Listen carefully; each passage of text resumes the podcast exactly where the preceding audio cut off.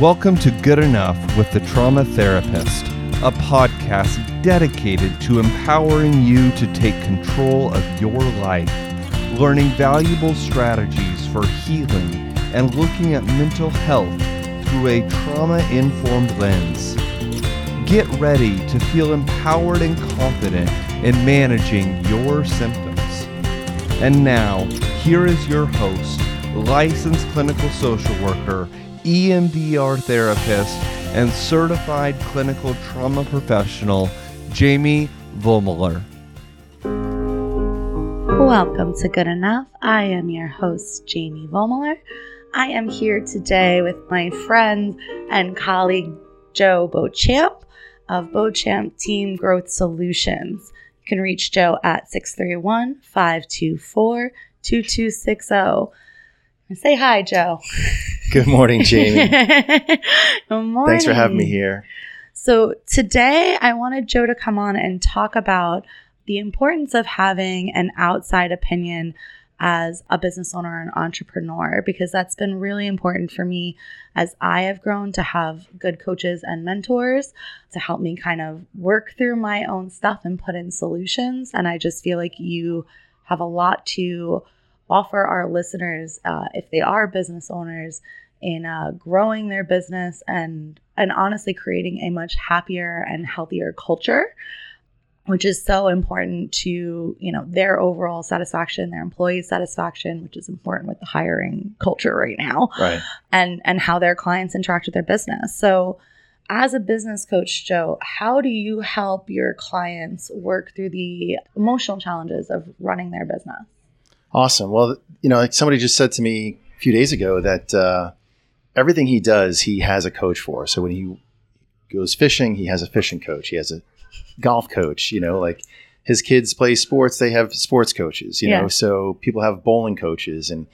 You know, and so as a business coach, it's my job to be the expert in all things for business success, right? So, what most entrepreneurs encounter is that they're really good at their job. They they have some great skill that they're that they're just excellent at, and they just see that they're excelling in this one area, and then they start tackling. Let's just make this into a business, and that's a great idea. Let's make this into a business, and they get very busy doing their business because they're great at it. yeah And then they start having to expand and they start having to hire people. They hire the bookkeepers and accountants, or they have to do their own bookkeeping and accounting, which they weren't really good at before. yeah Um, and then they have an office staff, and then they have to manage their office staff, which they really never spent time developing their skill as a as a leader in their business. Mhm. Uh, and then they have start starting having to budget their finances and, and make payroll and you know pay things like uh, you know taxes and all kinds of other all stuff these different you know, skill and, sets and this stress level just Mhm. starts to mount. And then customers are not as satisfied as they were before because their team, people on their team, don't do the job as well as the original owner Yeah. did that job because he or she was excellent at Yeah. it. And so then, and so now there's a whole training issue because the person might be good at their job, they're just not good at training people. Yeah. You know, so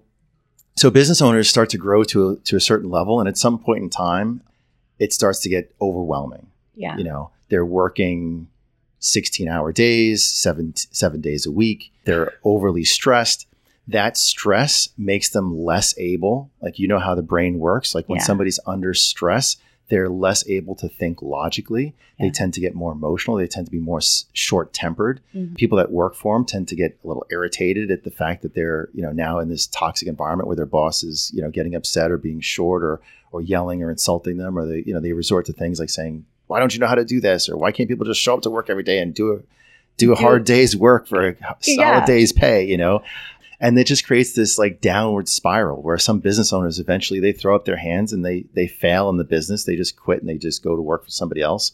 Or they downsize their business to its until it's a, a level that can be managed yeah. with less stress. Or they get somebody like me in or somebody like you or somebody who can you know coach them through those challenges and help them to develop those skills. Yeah. So so even if you came to me, I would help you work through the emotional things like why are you triggered when your employee says this or why does what does that bring up for you and help them work through their past triggers so they're less likely to respond in those ways. But I would still tell you to go see Joe for all of the solutions and strategies and systems. Because I remember being a new business owner, man, and I'm an amazing therapist. But my biggest fear was I've never been a supervisor. Before I started my business, I never had any staff to supervise. And I did. I got a business coach and I was like, what what do I need to train my staff so that they're at the same level as me? Because honestly, for me, that was really important because your business is a representation of you, right? The, the business I had coming in is because I was really great at solo practice. Um, we had lots of referrals coming in. But if you don't train your team and create these systems and processes where everything is streamlined and everyone knows how to do things to your standard absolutely. your your whole business gets diluted. Right. Uh, and that hurts your reputation and then that creates that feeling of frustration like why isn't all of these things working out um, and I am not a good trainer. Uh, my brain moves too fast, and my staff say all the time that I skip steps. They're like, "You missed like five steps in your explanation." so I, I've had to learn to um, pull other people on my team who are better at explaining those steps. Now that we're a little bigger, to do a lot of the training piece because it's not in my skill set. Right. That's awesome how you saw how to, that you saw where an area was that you weren't particularly good at, and yeah. you brought somebody in to fill in that gap, like members of your team who are better at it. You know, and so that's a that's a big humility step, which is the number one characteristic of a good leader is having humility to be able to say, you know what, I'm not great at everything. I need my team. Oh, Mary on my team or Johnny on my team is better at this than me. Let's hand that off to him or her, right? So a good leader leader is humble enough to be able to do that and and delegate yeah. those tasks. And it, it, took a lot. It took a lot for me, um, both in therapy and with a business coach, to realize like because you get so caught up in your own head and you feel like, at least for me, I always felt like I should be able to do all of this. And one of the things that my coach said to me is like, even if you can do all of it, are you the best person to do all of it? Is that really creating the kind of environment that people want to work in? Isn't it better to assess like what are the strengths on your team and then give people roles that they excel in rather than you trying to do all of these tasks because i'm when i first started out i was the receptionist i was the biller i was the supervisor i was you know i was the uh, office supplies person that was running out to get yeah. toilet paper i was everything and anything the business needed which is where most entrepreneurs start absolutely but as you grow like you said it's not sustainable to continue to do all those tasks right. like when when i had three employees totally fine. I could I could manage. It might have been a little tight, might have been a little stressed, but I could do it. Once we got to 10, Mm-mm. Nope, you got to start delegating right. or you're going to run yourself into the ground. And your team also feels that. And that creates this culture of like uh, chaos, honestly. Absolutely. Yeah.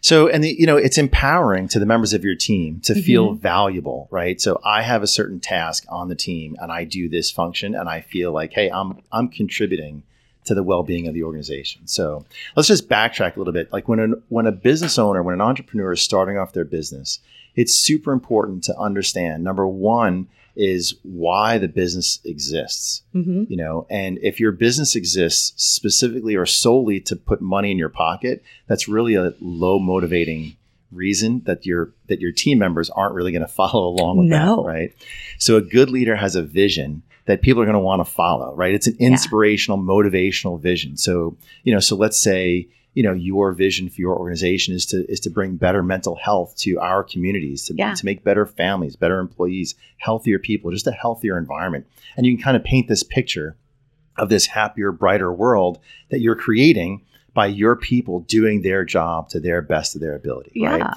and so now you have people that are going to want to join your team. They know what the vision is. They know why we're here. And then you create a strong culture right? So you want to create those cultural values and I say that the culture of an organization is like a river, right? Mm-hmm. The river flows downstream. And if you've ever swam in a very strong river, mm-hmm. it doesn't make a difference which direction you swim, you end up downstream. yeah. Okay.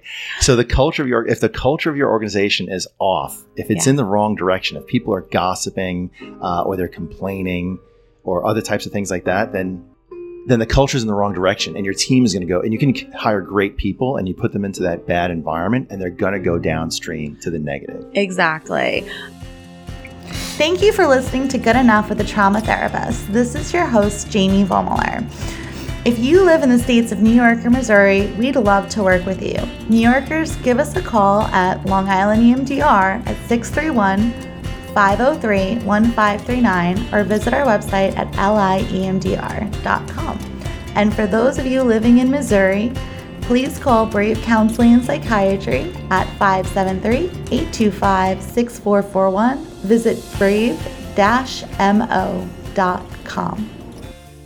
You know, so we were talking about how, you know, an entrepreneur is good at their job and then they decide to become a leader and lead other people. And that is a whole different skill set.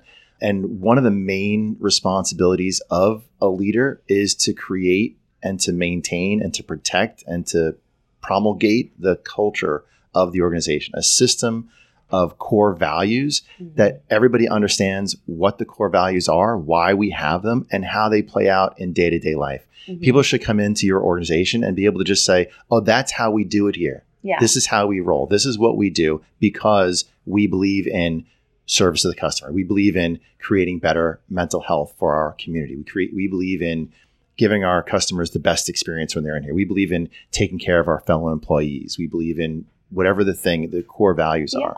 Uh, I, I our core values over at Suffolk are accountability, teamwork, and growth. And that applies to our team and to like what we want to see in our clients. We want to hold them accountable to their actions. We want them to grow in their treatment. And we want to work together as a team with the clinician and the client. But it also plays into, you know, what we expect day to day within the organization. And we pay a lot of attention on hiring to if people are open to feedback, because that's really important with accountability, if people are open to learning, like how much do they want to learn? How much do they want to grow as a clinician? Or is this just a nine to five to them? Like we hire people where this is their passion because we do a lot of continuing ed. We create our own trainings within the organization. We're very big on always learning, always growing. Right. And when we hire people that don't have those same values, it's always been a nightmare. yeah, the culture of an organization is of utmost importance. Yeah. You know, because like I said before, the culture is like a river. And if you jump into a fast flowing river, you end up downstream. If yeah. the culture of your organization is not aimed towards your vision mm-hmm. for your organization, your why, your purpose for that organization existing, you're not going to get there. You're going to be struggling to swim against the current of the culture that you allowed to happen in your organization. So some people they start, you know, people in the business they'll start complaining, or they'll they'll start backbiting each other, or they start gossiping, or other types of things that erode the culture of the organization. Or people have low emotional intelligence, so they tend to get offended very easily, or they, you know, person A doesn't want to work with person B, and you know those kind of things. So these affect the culture of the organization. So it's really important for a business owner, or really anybody who's in a business, to establish their culture for their team you're going to hire based upon it. Your interview questions on hiring are going to be around your core values. I would rather hire somebody who has the right core values and knows nothing about my business than the wrong than the wrong core values and isn't as an expert in the business because it's just going to be conflict. They're going to get the river going the wrong direction.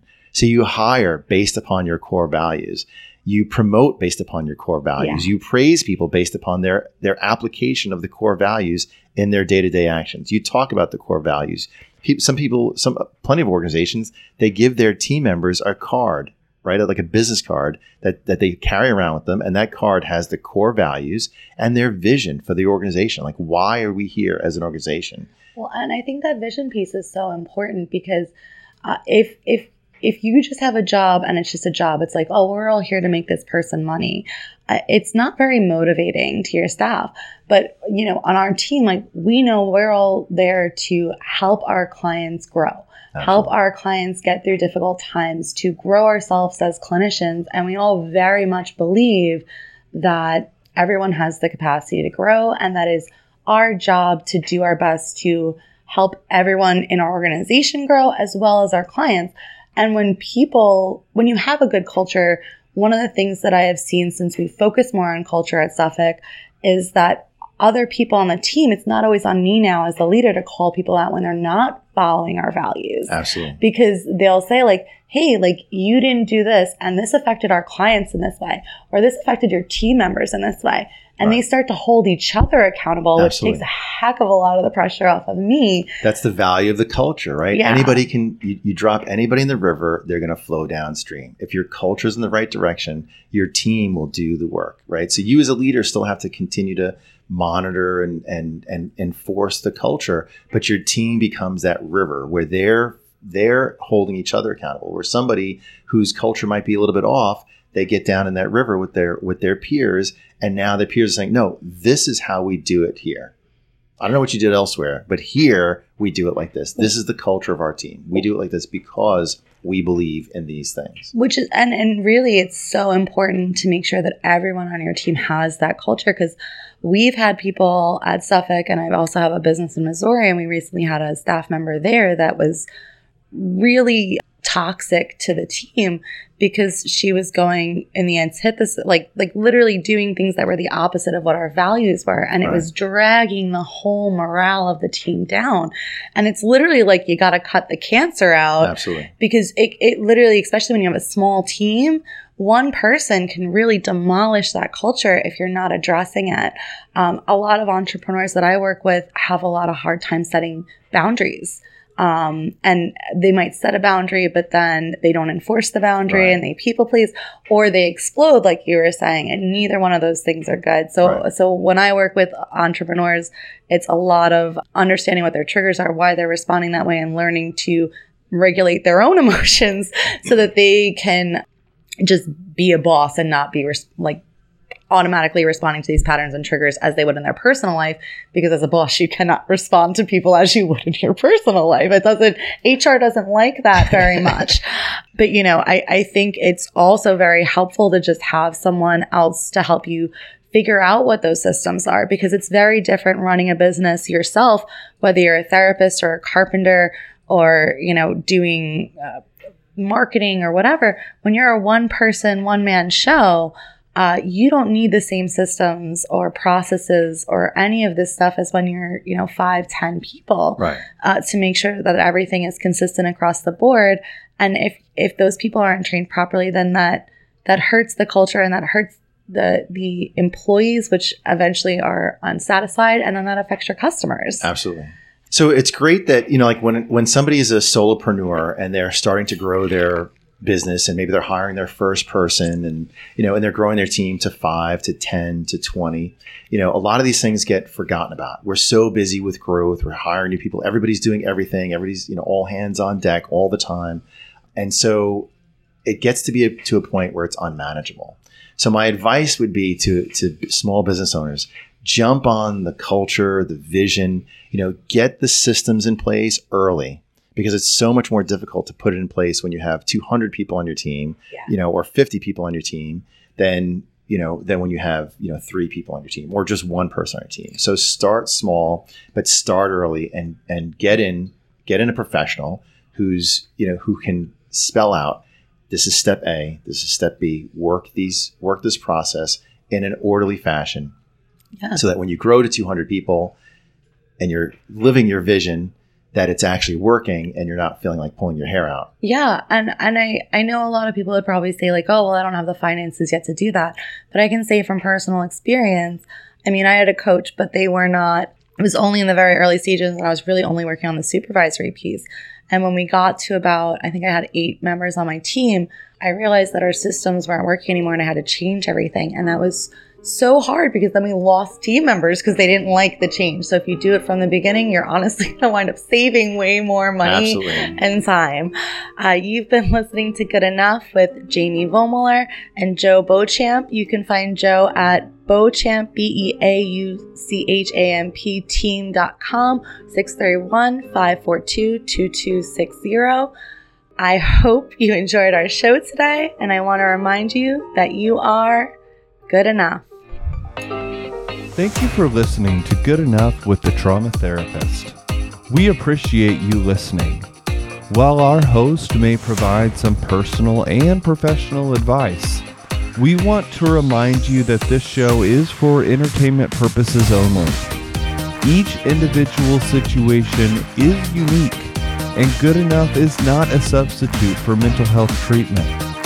If you need a therapist and are located in New York, or Missouri, feel free to reach out to us at liemdr.com or brave-mo.com.